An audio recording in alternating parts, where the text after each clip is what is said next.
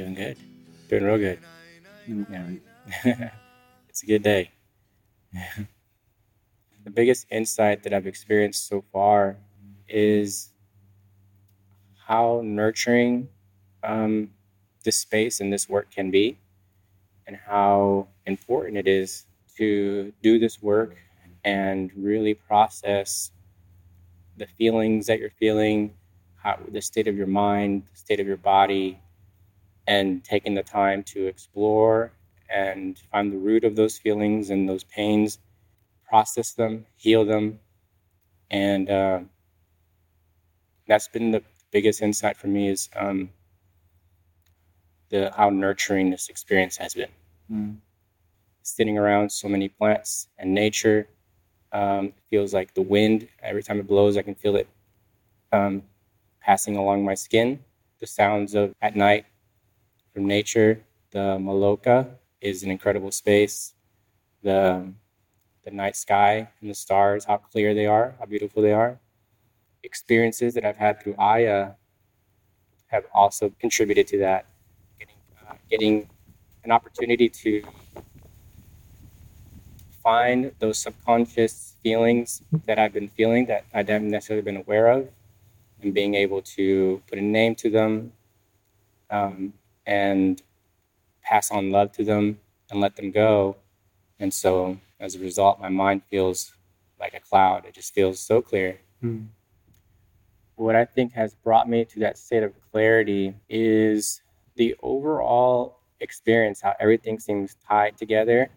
Um, the yoga sessions that we're having, the uh, breathing exercises, all of these things um, kind of play a role in what I feel like are contributing to this this clarity in my mind, um, where it's not just the aya, but also the movement of the body, developing awareness through the practices we're doing, really contributes to create create an environment and a space in my mind where things are flowing smoothly better than they were when I got here. Um, I think this experience is good for people who are kind of moving through their day and they don't really understand why they're doing what they're doing, or they're just um, having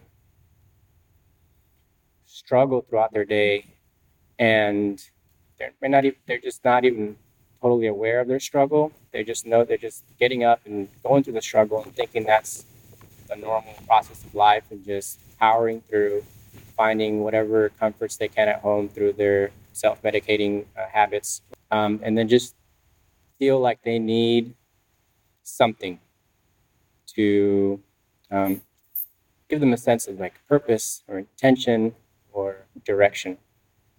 Uh, the most challenging and confronting parts for me um, you know, overall, it's, it's been really great. Uh, the hardest part for me is when we're starting ceremony and uh, working on drinking the tea because I have to drink so much. I feel like um, getting through that uh, process of drinking the tea, waiting for it to come on. That's probably the most difficult part for me is that um, that initial startup. But um, I understand that it's it's uh, it's it's necessary. So I welcome it, but at the same time, it's uh, that's the hardest part. Mm-hmm.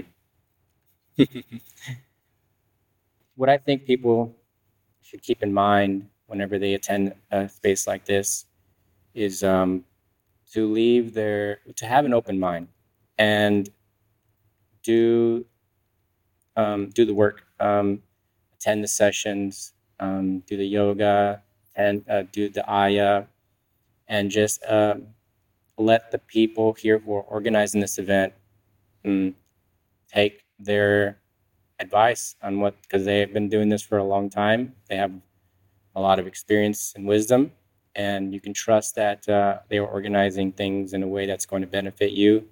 So if you could just learn to follow that process that they've laid out for you, um, uh, just know that it's going to be for your own benefit. kind of just trust and surrender. Mm-hmm.